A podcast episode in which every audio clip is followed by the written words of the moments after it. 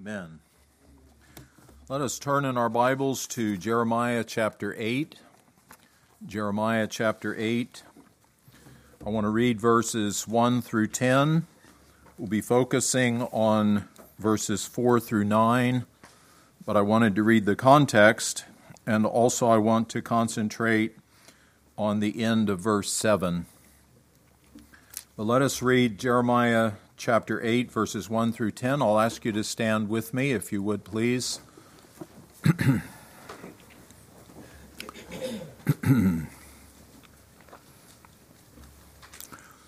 Jeremiah 8 1. Let us hear God's word. At that time, saith the Lord, they shall bring out the bones of the kings of Judah, and the bones of his princes, and the bones of the priests, and the bones of the prophets, and the bones of the inhabitants of Jerusalem out of their graves.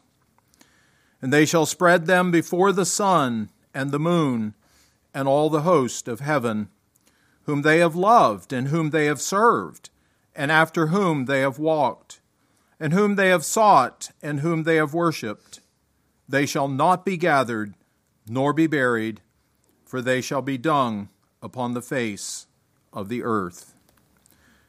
And death shall be chosen rather than life by all the residue of them that remain of this evil family, which remain in all the places whither I have driven them, saith the Lord of hosts. You can see it's a context of judgment. The bones were scattered because the enemies of God's people had come and desecrated their graves and scattered their bones. Verse 4 Moreover, thou shalt say unto them, Thus saith the Lord, Shall they fall and not arise? Shall he turn away and not return?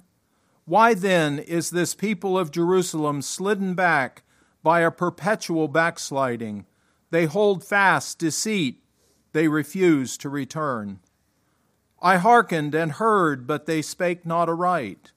No man repented him of his wickedness, saying, What have I done? Every one turned to, to his course as the horse rusheth into the battle. Yea, the stork in the heaven knoweth her appointed times, and the turtle and the crane and the swallow observe the time of their coming. But my people know not the judgment of the Lord. How do ye say, We are wise, and the law of the Lord is with us? Lo, certainly in vain made he it the pen of the scribes is in vain. Wise men are ashamed, they are dismayed and taken. Lo, they have rejected the word of the Lord. And what wisdom is in them? Verse 10 Therefore will I give their wives unto others, and their fields to them that shall inherit them.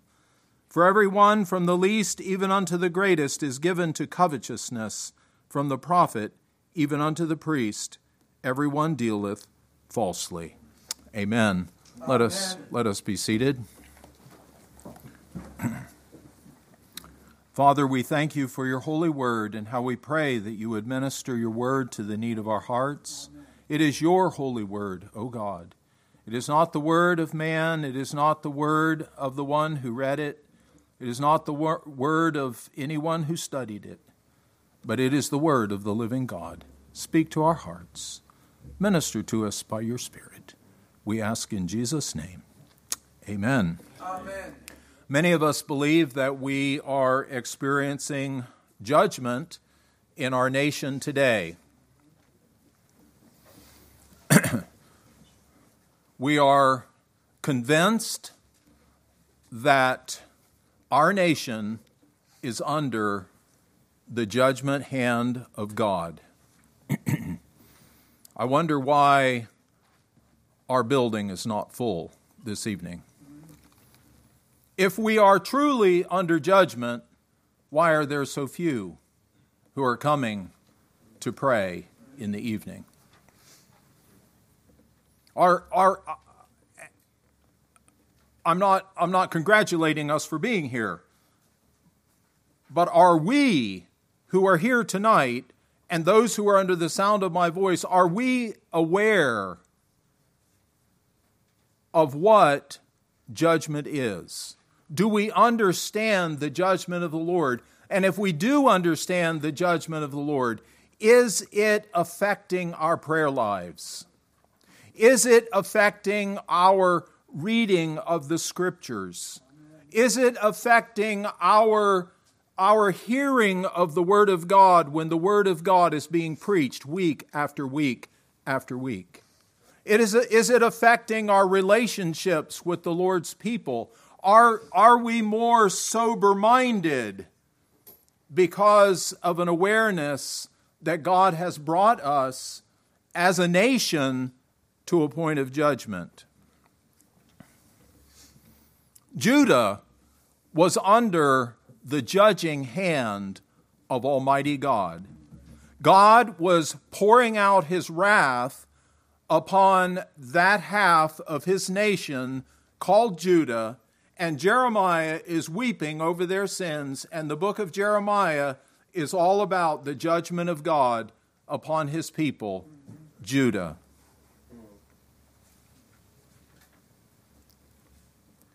And they are not understanding the judgment of the Lord. In verse 7, at the very end of the verse, the prophet says, But my people know not the judgment of the Lord. They are his people. They are God's people. He's speaking to them through his prophet. He cares about them. They are his people. He is warning them. But there is a great ignorance among them concerning God's judgment. They are under judgment for their sins against a holy and a righteous God, and he is pouring out wrath upon them. And the things that are being said at the beginning of this chapter are very strong about the bones of the princes and the priests and the prophets and the inhabitants of Jerusalem being taken out of their graves and spread before the sun and the moon and all the host of heaven whom they have loved and whom they have served, and after whom they have walked, and whom they have sought, and whom they have worshipped, and they will not be gathered, they will not be buried, but they will be for dung upon the face of the earth. And yet, God says, My people know not the judgment of the Lord. God says, Therefore will I give, in verse 10, therefore will I give their wives to others and their fields to them that shall inherit them. For every one from the least even unto the greatest is given to covetousness. From the prophet even unto the priest, everyone dealeth falsely. And yet, God says, But my people know not the judgment of the Lord. they are under the judgment of God for their sins, but they do not hear the rod that God is speaking to them with. In Jeremiah chapter 5, he says the same thing. This is, this is not just coming in in, in chapter 8 as, as, as some sub point, but this is the point of the book of Jeremiah that this is happening everywhere in the book. They're under judgment, but they do not hear the rod of God. He says in chapter 5, verse 1 Run ye to and fro throughout the streets of Jerusalem, and see now and know, and seek in the broad places thereof, if ye can find a man, if there be any that executeth judgment, and seeketh, that seeketh the truth, and I will pardon it. And though they say, The Lord liveth, surely they swear falsely. o Lord, are not thine eyes upon the truth? Thou hast stricken them, but they have not grieved. Thou hast consumed them, but they have not re- but they have refused to receive correction. They have made their faces harder than a rock. They have refused to return. Therefore I said, Surely these are poor, they are foolish, for they know not the way of the Lord, nor the judgment of their God. The poor of the land are foolish why? Because they know not the way of the Lord, nor the judgment of their God. In chapter 9, he says that the reason is because they know not the Lord. That is at the root of it. They don't know the Lord, and they don't know his judgment. And then he goes on in verse 5 to say, I will get me unto the great men, not just the poor, but the great men, and will speak unto them, for they have known the way of the Lord and the judgment of their God. But these have altogether broken the yoke and burst the bonds. And so they did not know the judgment of the Lord. They have forgotten their history their history as outlined in the Word of God, they have forgotten their Bibles. They do not know because they do not stop to think and to consider what God is doing in their lives. They do not know because they do not believe the prophet that God has sent to them to weep for them and to preach to them. do we know the judgment of the Lord in our day? I believe we do. But then I also think, and I believe you'll agree with me on this, that we don't know the judgment of the Lord as we ought. Just as we do not know the Lord as fully as we ought. So the, the message is relevant to our need. Are we ignorant of judgment? Do we know what judgment is? Do we know how holy and how righteous God really is who judges in the earth? Do we know the history of divine judgment in this world? Do we believe our Bible? Do we think that we're a Christian nation? And because we're a Christian nation, we will not be judged. Well, we are liable to greater judgment because we have a great history of revivals, even though we are not, per se, a Christian nation we have a heritage behind us that makes us more liable for judgment. Do we think that Rome fell because of their sins, but that America will not fall? Do we think we are impervious to judgment because we're in the new covenant? Myanmar is in the new covenant. China is in the new covenant. Venezuela is in the new covenant. Cuba is in the new covenant. And they are all under the oppression of tyranny and communism and judgment. in Jeremiah chapter 8, Jeremiah is prophesying judgment upon Judah because of their unrepentant sinfulness. In Jeremiah 8, verses 4 through 9, the Lord gives Jeremiah a revelation. In 4a, he says, Moreover, thou shalt say unto them, Thus saith the Lord. This is God's word. This is what God is saying to his people there in Judah through Jeremiah. And he, he gives them four ways in which their hearts have been hardened to him and his judgment. Their hearts have been hardened and they don't know the judgment of the Lord, but he's giving them four ways. Number one is found in verses 4 and 5. They ignored the voice of reason. They ignored the voice of reason. He says, Moreover, thou shalt say unto them, Thus saith the Lord, Shall they fall and not arise? Shall he turn away and not return? And I believe what the Lord is saying there to his people is, in a general way, that there are people who fall down onto the ground. And he's saying, Shall a person fall and not arise? Usually, when we fall down, we get back up. Have you ever fallen down and refused to get back up? We normally, when we fall to the ground, we get back up. And the Lord is saying, Shall they fall and not arise? Shall he turn away and not return? The idea there is someone who's on a journey and he turns aside from the pathway and he gets lost. And doesn't he seek his way back? What if you were on a journey and your wife said, Hey, honey, I think that the GPS is telling us that you've lost your way and we're going the other direction? And you would say, Oh my, I need some help here. But God is saying, Shall they Shall he turn away and not return or not come back to the way?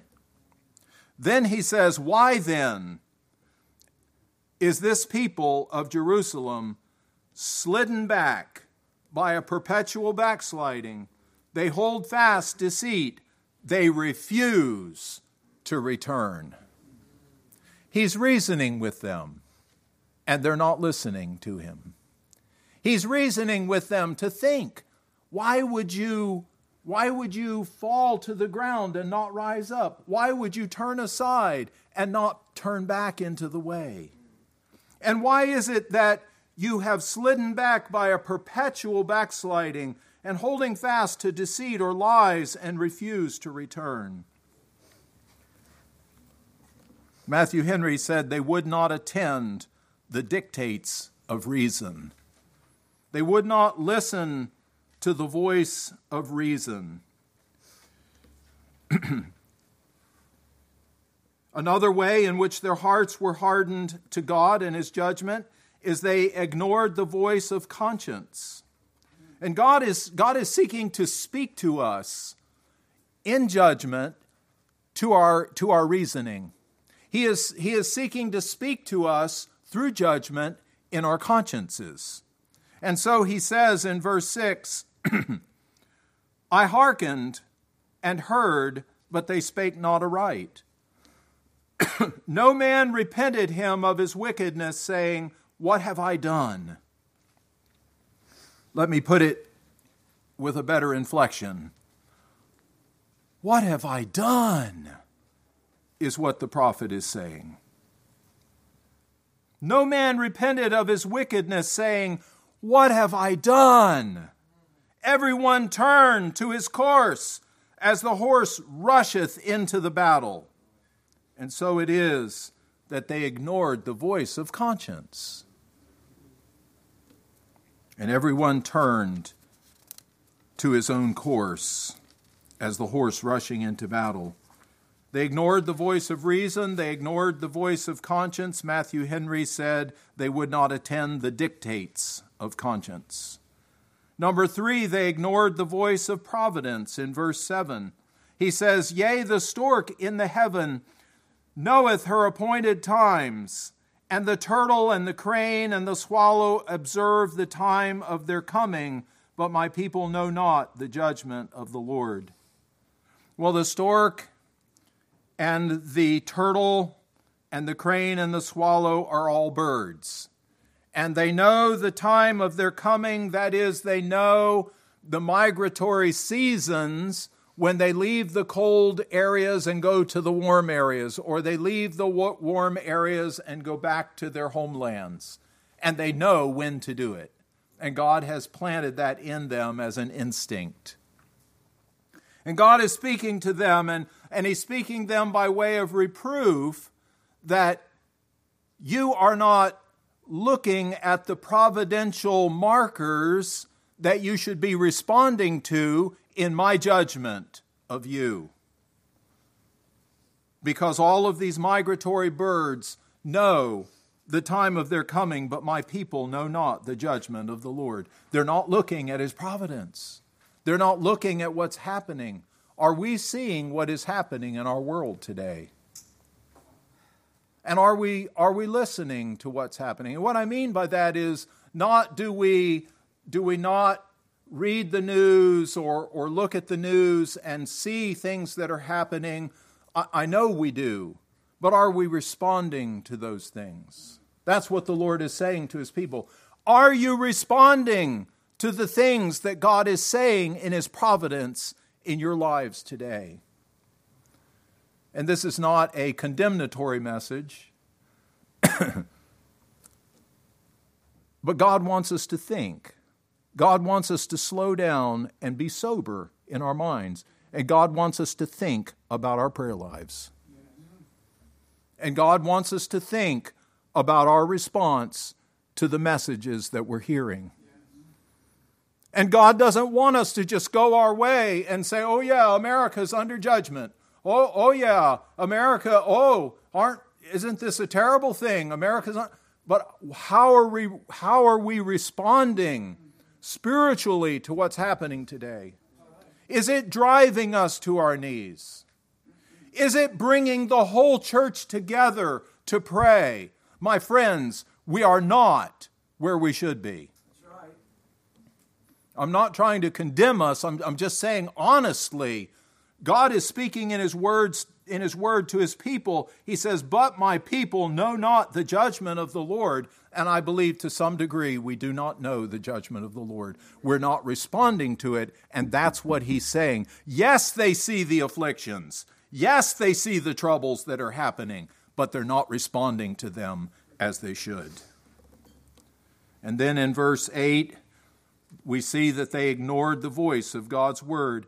How do ye say, We are wise, and the law of the Lord is with us?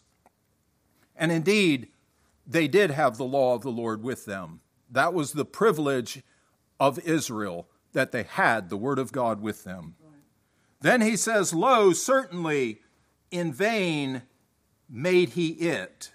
The pen of the scribes is in vain. And I know that's difficult, and I know the English is hard to understand, but at least the commentators are saying that the scribes are lying about the Word of God. And in lying, they're making a lie out of what God is saying. The wise men are ashamed, verse 9. They are dismayed and taken low. They have rejected the word of the Lord. And what wisdom is in them? And so it is that they ignored the voice of God's word. Matthew Henry said they would not attend the dictates of providence. So you can see I followed the text, but I also followed Matthew Henry on this. God is speaking to their minds, God is speaking to their consciences, God is speaking to their intellect and to that inner voice of conscience, if we can say voice. Through the providential judgments of the past and the present and the future warnings of judgment in His holy word. And they are not listening to those providential speakings of God in, in the world in which they live. And they are not listening to God's word. They are not paying heed to what God is saying to them. They are the people of God. They are the chosen people of God. And they have a prophet a holy prophet, a great prophet, a weeping prophet, a prophet who prays for them, a prophet who loves them and cares for them. And they're ignoring the dictates of reason and ignoring the dictates of conscience and ignoring the dictates of providence and ignoring the dictates of God's word because they are not responding to what God is saying. It is not that Jeremiah is saying or that God is saying you, you can't hear or you can't feel the rod, but you're not responding to what I'm saying. They know not the judgment of the Lord because they are not responding to it. The judgment of God is a revelation. The judgment of God is not something that we know about because somebody argued our minds into it. The judgment of God is not an explanation that, that satisfied us because we heard someone explain it. But the judgment of God in Scripture, the wrath of God, is a revelation. Paul says that the wrath of God is revealed from heaven against all ungodliness and righteous unrighteousness of men who suppress the truth in unrighteousness. The wrath of God is the judgment of God. It's a judgment, it is a wrath against sin in the lives of men. It is, it is, a, it is an act on the part of God of punishment and, and an expression of his wrath against sin because he is a righteous and a holy God. But the judgment of God is a revelation, it has been revealed to us. and so Paul says the wrath of God is revealed from heaven. It is something that we wouldn't know about unless God revealed it. and he's revealed it to us. and Paul states it plainly in Romans 1 18. It is God's wrath, the wrath of a holy God and a righteous God. It is revealed, just as the gospel is revealed, so also the wrath of God is revealed. It is revealed from heaven, that is, it comes from the throne of God. It is something that God does. It is because of who He is that He does this mm-hmm. in response to sin. Amen. It is against man's ungodliness and unrighteousness, his sinfulness, and, and yet it is suppressed or ignored or explained away by sinners. And that's what these Judahites are doing, these people of Judah. They did not know the judgment of the Lord because they suppressed the truth in unrighteousness. They refused to think about it. They suppressed their consciences. They ignored God's providence and they rejected the word of the Lord. Yet God has clearly revealed his wrath against sin throughout Scripture and throughout history, and I'm going to give you just some instances of that through the word. Judgment was revealed by a holy God in the Garden of Eden. When Adam and Eve disobeyed God and ate of the forbidden fruit, due to disobedience to the divine command, Adam and Eve were judged and removed from the Garden of Eden. That was the first case of judgment in all of history. They were cast out and utterly excluded from the Garden of Eden. There was no way back on their own. The ground was cursed for man, and pain and conception were multiplied for the woman. We see that judgment was revealed in the first murder when Cain disputed with Abel and was jealous of God's favor of Abel, and so he killed him, and God came to him, and, and God pronounced judgment upon him, saying, So now you are cursed from the earth, which has opened its mouth to receive your brother's blood from your hand. When you till the ground, it shall no longer yield its strength to you. A fugitive and a vagabond you shall be on the earth. That was judgment. That was the judgment of God upon a man, a single man. Judgment was revealed at the flood. God's view of sinful mankind was that, was that the thoughts of the intents of man's heart was only evil continually, and it grieved God that he had made man and, and created him upon the earth. And he said, My spirit shall not always strive with man. And God brought a universal flood upon the earth. Noah found grace in the eyes of the Lord, and Noah and his sons and his wife and their wives went into the ark, and God judged the world. Do you realize that God killed all of the men and the women and the children who were living on the earth? Amen. Because He is a righteous and a holy God. And He's showing us that there is a final judgment. And this is, this is a picture of the final judgment. And He's also showing us that there's redemption in Christ. There's redemption in the Savior because there is an ark of refuge in which you can climb and in which you can find refuge from the storm. Judgment was revealed upon Canaan when Noah drank wine and became drunk. He was uncovered, and his younger son saw his nakedness, while Shem and Japheth kept their eyes from seeing him and covered him. And Noah spoke a prophetic word Cursed be Canaan. A servant of servants shall he be to his brethren. This was prophetic judgment upon Canaan. Judgment was revealed at the Tower of Babel. Men were living in one place, they had one language, and they decided to make a name for themselves with a city and a high tower. And they said, and, and a high tower to go all the way to heaven, lest we be scattered abroad over the face of the whole earth. So the Lord confused their language and scattered them abroad over the face of all the earth. It was the judgment of God upon proud and sinful man. God's judgment was revealed against Sodom and Gomorrah. God's judgment was revealed against Sodom and Gomorrah because of the awful depravity and sinfulness of their lives. He delivered, God delivered Lot and his two daughters, but rained down fire and brimstone on the wicked inhabitants of these depraved cities and all the cities of the plain except for Zoar. God showed his righteous indignation against Sodom and Gomorrah. Do you get the picture as we go along that, that judgment has been revealed, that judgment has been shown in the earth? God has revealed his righteous judgment.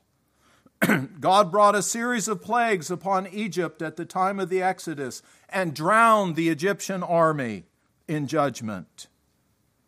God used Israel to purge the land of Canaan, whose cup of iniquity was full, because sin is a reproach to any people, and righteousness exalts a nation. And so Canaan was destroyed because God brought that judgment upon them. The Israelites experienced repeated judgments throughout their history. Israel was constantly experiencing judgments from God because of their sins, both in the wilderness and in the land of Canaan. And so were their kings, and so were their false prophets, and so were certain people doing certain things that offended the righteous and holy wrath of God. In the Old Testament prophets, there are many judgments pronounced upon the nations surrounding Israel. And so we see judgment against the Edomites, the Ammonites, the Moabites, the Philistines. we see the judgment of God, and we heard about it in a message recently the judgment of God upon Israel in 70 AD. And Jesus said, as he stopped upon that, that colt of a donkey and he was on that rise looking off over the city of Jerusalem. He said, The day shall come upon thee that thine enemies shall cast a trench about thee, and compass thee round, and keep thee in on every side, and shall lay thee even with the ground, and thy children within thee, and they shall not leave in thee one stone upon another, because thou knewest not, thou knewest not the time of thy visitation. And their time of visitation was there with Christ in their presence. And then again in 70 AD when God came in judgment. There have been judgments against individuals, cities, and nations throughout history. And, and these are things that we need to consider. We need to remind ourselves because we, we revolt in our natural selves against the idea of judgment. A Christian just asked me the other day, What about the American Indians? How can God send the Indians to hell and judgment when they have never heard the gospel? When he's talking about the Indians before the missionaries came or the, the settlers came to America. I wish I had had a better answer, but one answer that I thought of later and I hope to say it to him as soon as I can get with him on it. what about Sodom and Gomorrah? They didn't have the privilege of a Christian missionary, but God brought great judgment upon them.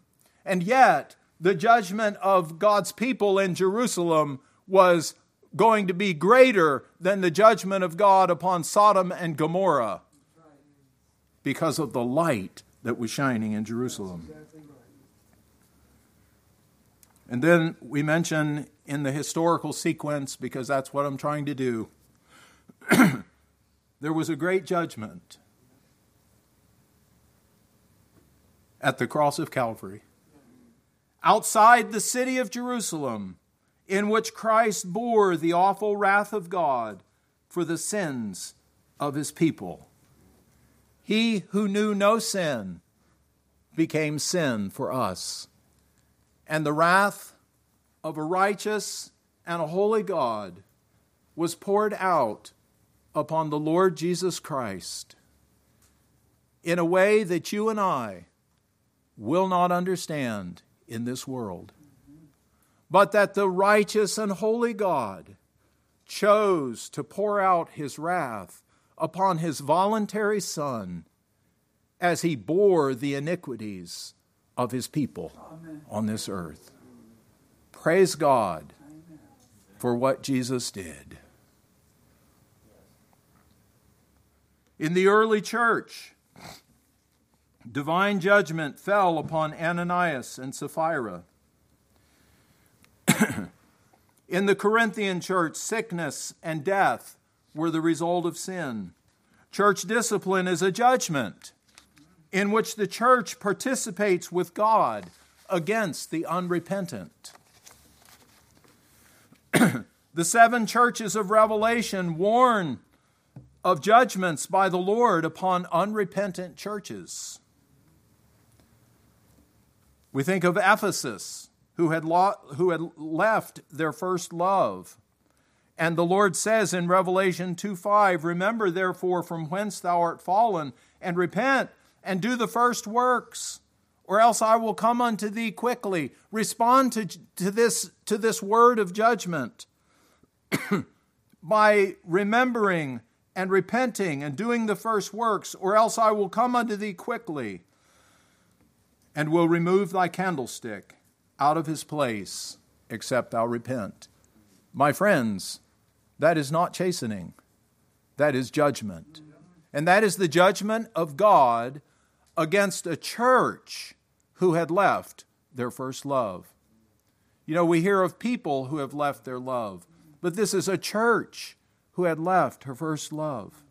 And God says, I will remove thy candlestick. What is the candlestick? Well, we do know that the candlesticks were the churches amongst whom the Lord, the, the vision that John saw was the, the magnificent, royal Lord of lords and King of kings. It's a picture of him in his majesty walking among the candlesticks.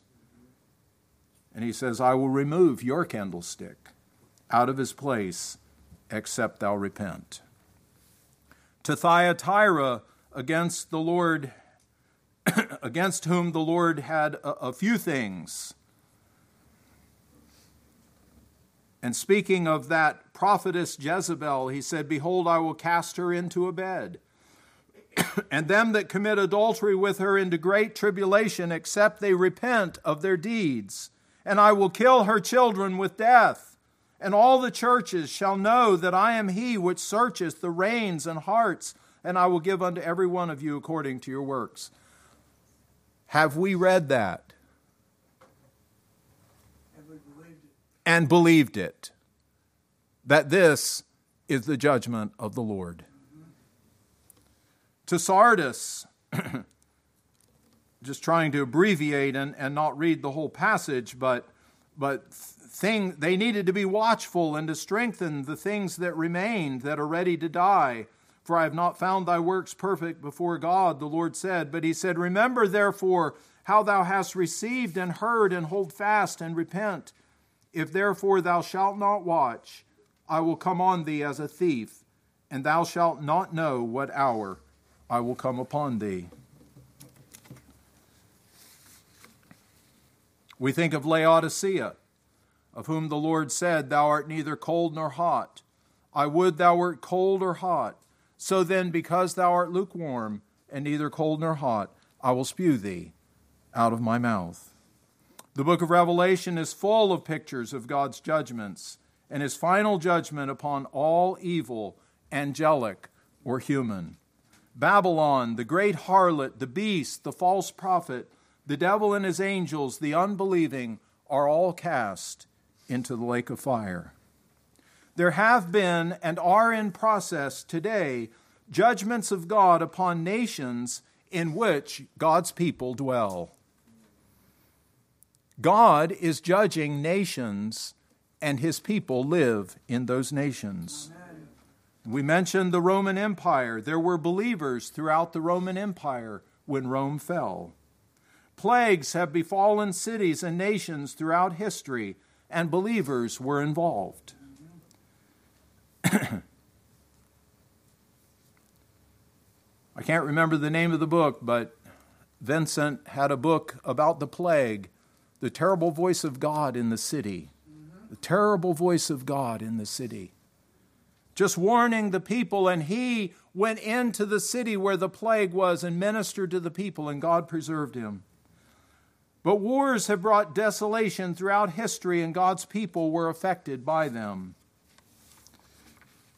There are many Christians who live under great persecution today in Muslim and communist countries and under Hinduism.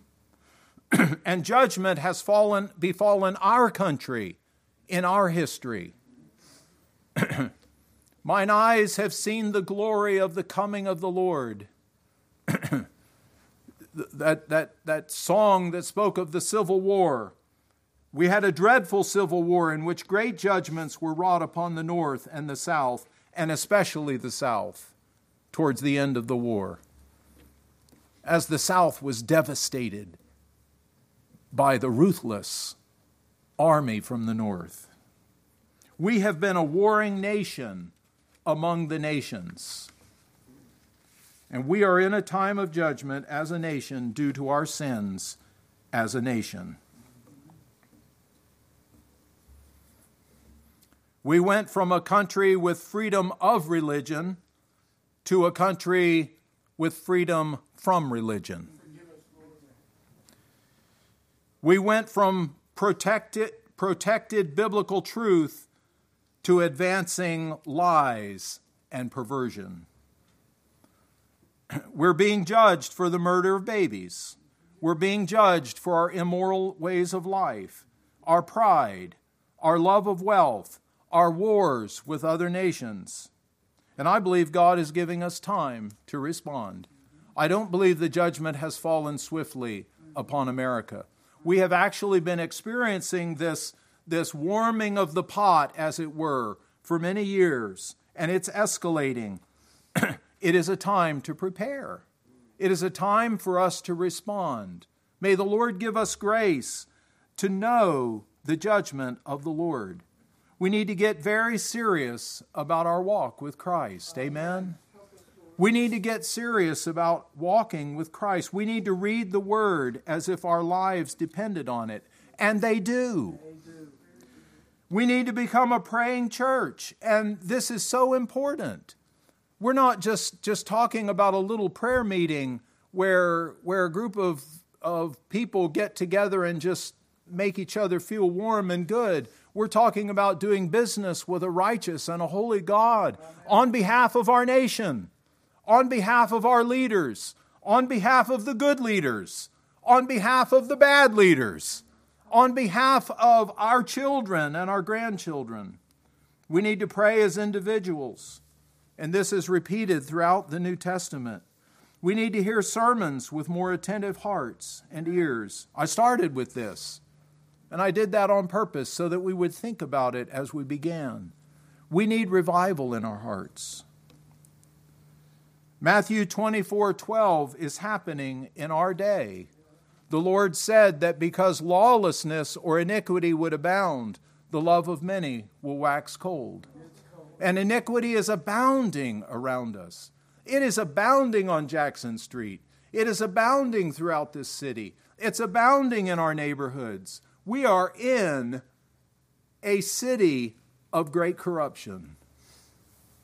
And we need to prepare and respond. In 1 Peter 4 7, Peter said, But the end of all things is at hand. Be ye therefore sober and watch unto prayer. What is the response of a person who sees that the end of all things is at hand? And if it was at hand in Peter's day, it's more at hand today. And the Lord said he would make a short work upon the earth, and he's making a short work upon the earth. We are closer to the end, and it's vitally important in our day. Well, what can we say? There is good in God's judgment. He causes all things to work together for good to those who love him, to those who are the called according to his purpose. There is good in all of this. There is good in judgment because all things work together for good in the lives of his people. This is going to strengthen the churches. This is going to, to make the churches look smaller, perhaps, for a season, like Gideon's army. There is comfort in the light of God's judgment. Why? Because he will vindicate the righteous. He will avenge the holy martyrs who are crying, How long till you avenge our blood? There is comfort in the light of God's judgment. He will set all things in the, on the foundation of perfect righteousness, and perfect justice will reign throughout eternity. There are powerful warnings in God's judgment. There are great warnings to all of us. If you're not saved, you're a child of wrath. And you need to awaken and flee from the wrath to come. And this is the New Testament message. there is effectual motivation in the light of God's judgment. What manner of persons ought you to be? Serious and sober in prayer Knowing the judgment of God, we share the gospel message and we persuade men. Amen. Can it be said of us, but my people do not know the judgment of the Lord? Can that be said of us? I just want to encourage us to think about that question. Can it be said of me that I do not know the judgment of the Lord? We all say yes, we do not know it as we ought to know it. We are in the classroom of affliction and we are experiencing judgment upon a nation. Let us respond to God's voice of reason. Yes. Let us have a good conscience toward what God is saying. Let us behold the providence of God and consider what we should do about it. And let us respond to the Word of God and what He says to us, and especially in this matter of prayer. May God help us. God bless you. Amen. Amen. I'll ask you to stand with me, and I will read our benediction. Which is Paul's prayer and my prayer and our prayer for one another. Now, the God of peace that brought again from the dead our Lord Jesus, that great shepherd of the sheep, through the blood of the everlasting covenant, make you perfect in every good work to do his will, working in you that which is well pleasing in his sight, through Jesus Christ, to whom be glory forever and ever. Amen. Amen. Amen. God bless you. Go in peace.